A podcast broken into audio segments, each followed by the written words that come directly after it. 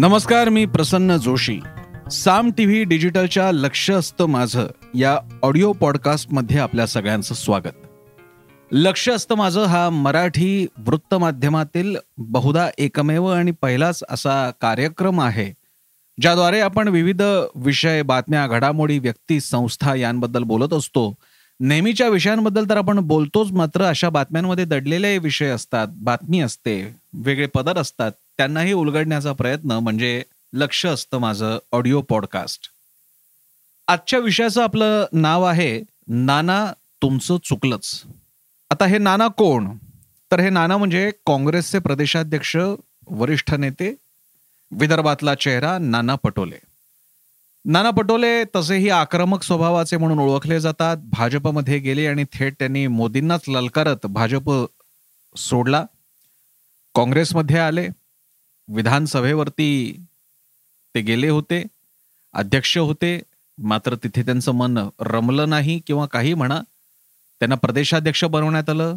याद्वारे एक वेगळा स्पेस तयार झाला ते सोडून द्या विधानसभा अध्यक्षच नाही आणि आता ती निवडणूक म्हणजे एक गळ्यातलं हाडूक बनवून गेलेले महाविकास आघाडीसाठी पण तो वेगळा विषय.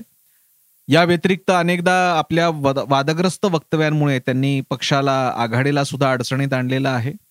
पण त्याचवेळी यासाठी सुद्धा त्यांना श्रेय द्यावं लागेल की काँग्रेसमध्ये एक आक्रमक चेहरा आणि बाणा दाखवणारा नेता म्हणून नाना पटोलेंकडे बघितलं जातं. अन्यथा काँग्रेस पक्षात पृथ्वीराज बाबा अशोक चव्हाण बाळासाहेब थोरात विखे पाटील भाजपमध्ये गेले आणि होते तेव्हा सुद्धा काय ते आहेत की नाहीत काही कळायचंच नाही. विश्वजित कदम तरुण फळी आपण बघायची झाली तर विश्वजित कदम सतेज पाटील आणि आणखी काही नावं असतील ती. किंवा मुंबईमध्ये मग त्यातल्या त्यात भाई जगतापांचं नाव येईल पण एक प्रदेश पातळीला असा चेहरा आणि मोठ्या पदावर असलेला असा चेहरा म्हणजे नाना पटोले. किंवा आणखी एक नाव आहे नितीन राऊतांचं पण त्यातही नाना पटोले उजवे. त्यामुळे आपण जरी महाविकास आघाडीतलं धाकटं भावंड असलो तरी आमचा सुद्धा आवाज आहे हे दाखवण्याचा ते वेळोवेळी प्रयत्न करतात.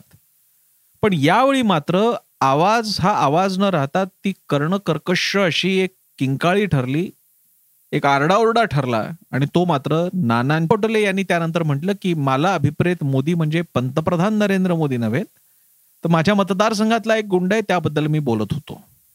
वस्तुत नाना पटोले यांचं ते विधान जे सोशल मीडियावर अवेलेबल आहे उपलब्ध आहे ते पाहता आपल्याला लक्षात येतं की त्यामध्ये पंतप्रधान मोदींना मारणं याच्या आधी जी विधानं आलेली आहेत ती विधानं राजकीय दृष्ट्या आहेत की मी कोणाकडनं काही घेतलेलं नाही कोणाचाही मी फेवर घेतलेला नाही अशा आशयाची ती विधानं आहेत. आणि याला जोडून पुढे येतं की म्हणून मी मोदीला मारू शकतो त्याला काय बोलू शकतो जे काही असेल ते. आणि त्यामुळे जर का लोकांचा असा समज झाला की हे मोदी म्हणजे पंतप्रधान मोदींबद्दल बोललं गेलेलं आहे तर लोक त्याला जबाबदार नाहीत असं मला वाटतं. हे सगळं झाल्यानंतर अपेक्षेप्रमाणे भाजपनं अतिशय आक्रमक पवित्रा घेतलेल्या राज्यभरात आज आंदोलनं बघायला मिळाली. भाजपच्या कुठल्या तरी एका कार्यकर्त्यानं तर नाना नाना पटोलेंची जीप छाटली गेली तर त्या व्यक्तीला आपण एक लाख रुपये देऊ असं घोषित केलं. चित्रा वाघ ज्या भाजपच्या महत्त्वाच्या नेत्या आहेत त्यांनी टीका केलेली आहे बाकीच्या नेत्यांनी टीका केलेली आहे. आणि दुसरीकडे काँग्रेसची पंचायत होऊन बसली आहे त्याचं कारण नाना पटोलेंनी केलेल्या या भाषेमुळे वापरलेल्या या भाषेमुळे ज्या कारणासाठी नारायण राणेंच्या चिरंजीवांवरती कारवाई सध्याचं महाविकास आघाडी शासन करते जे की मुख्यमंत्र्यांच्या विरोधात आक्षेपार्ह भाषा वापरणं तेच आता तो न्याय नाना पटोलेंना का नाही असं भाजप विचारत आहे आधीच महाविकास आघाडीच्या बाबतीत मुख्यमंत्री सध्या उपलब्ध नाही आहेत नेमके कोण कसे निर्णय घेत आहेत काय चाललेलं आहे याच्या बाबतीतला ताळेबंद समोर येत नाहीये त्यामुळे जनता थोडीशी अस्वस्थ आहे. आणि अशा वेळी काहीतरी कॉन्स्ट्रक्टिव्ह काहीतरी निर्मिती दाखवण्याच्या ऐवजी निकाल रिझल्ट दाखवण्याच्या ऐवजी हे असल्या काहीतरी भाषा वापरल्या जात आहेत. याच्याबद्दल लोकांमध्ये त्यामुळे वेगळाच रोष तयार होतो की या महाविकास आघाडीचं चाललंय तरी काय? आणखी एक बाब अशी की नाना पटोलेंच्या समर्थनात काँग्रेसचे काही नेते येऊ लागले. अतुल लोंढे जे काँग्रेसचे मुख्य प्रवक्ते तेही म्हणाले की गुंडगिरी संपवायच्या बाबतीत ते म्हणतात अशामुळे तर पक्षाची आणि त्यांची अवस्था अधिकच केविलवाणी दयनीय होते. कारण लोकांपर्यंत पोहोचायचा तो मेसेज गेलेला आहे. किंबहुना अनेक काँग्रेसचे कार्यकर्ते सुद्धा नानांनी कशा प्रकारे थेट मोदींना चॅलेंज केलं याची शेखी सुद्धा मिरवतायत अशा सुद्धा पोस्ट वगैरे पाहायला मिळत आहेत या सगळ्यामध्ये एक मुद्दा उपस्थित होतो ज्याच्यासाठी आपण हा विषय घेतोय तो म्हणजे राजकीय भाषा आणि परिभाषेचा. भारतात आणि महाराष्ट्रामध्ये राजकीय संस्कृती रुजलेली आहे असं आपण अभिमानाने म्हणतो.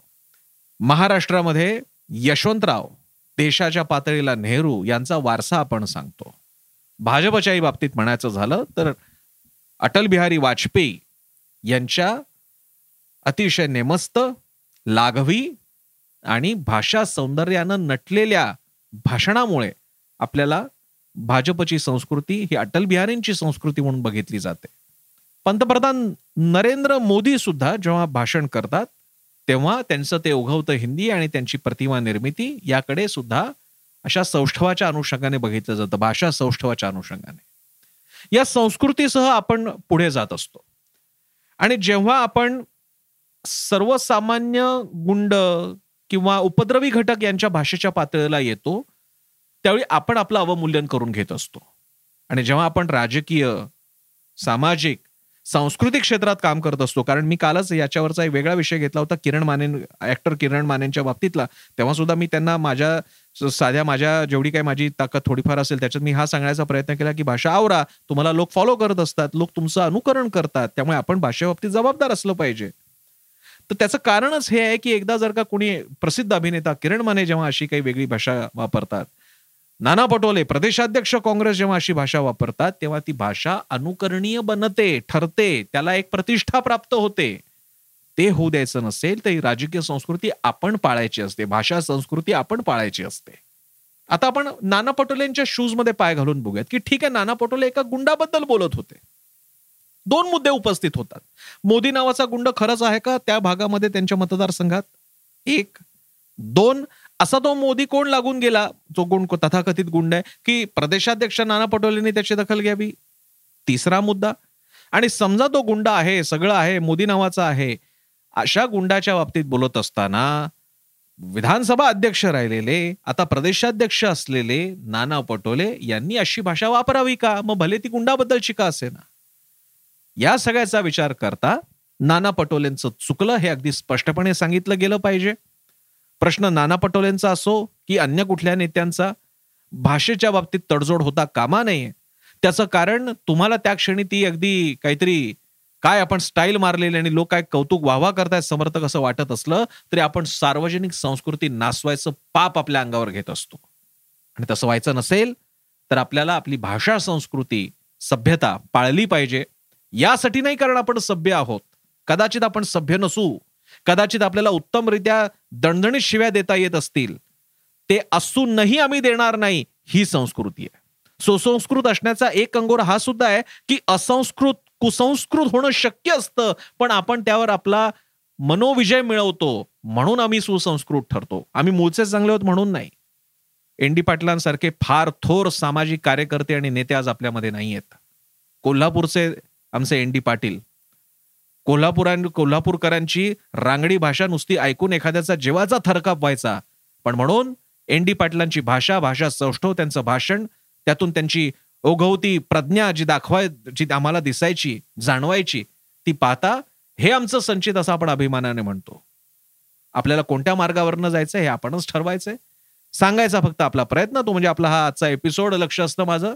नाना पटोलेंनी लक्ष द्यावं सर्वांनी लक्ष द्यावं एवढ्या अपेक्षेसह या एपिसोडमध्ये मी इथेच थांबतो. तुम्हाला हा एपिसोड कसा वाटला मला जरूर सांगा. सोशल मीडियावरती मी आहेच. तुम्ही सुद्धा तुमच्या सोशल मीडियावरून मला टॅग करून प्रतिक्रिया देऊ शकता. आमचं ऍप आहे ते डाउनलोड करा. आमची वेबसाईट आहे ती डेस्कटॉपवर पाहू शकता साम टीव्ही डॉट कॉम आणि आमची वाहिनी वृत्तवाहिनी साम टीव्ही जरूर पहा.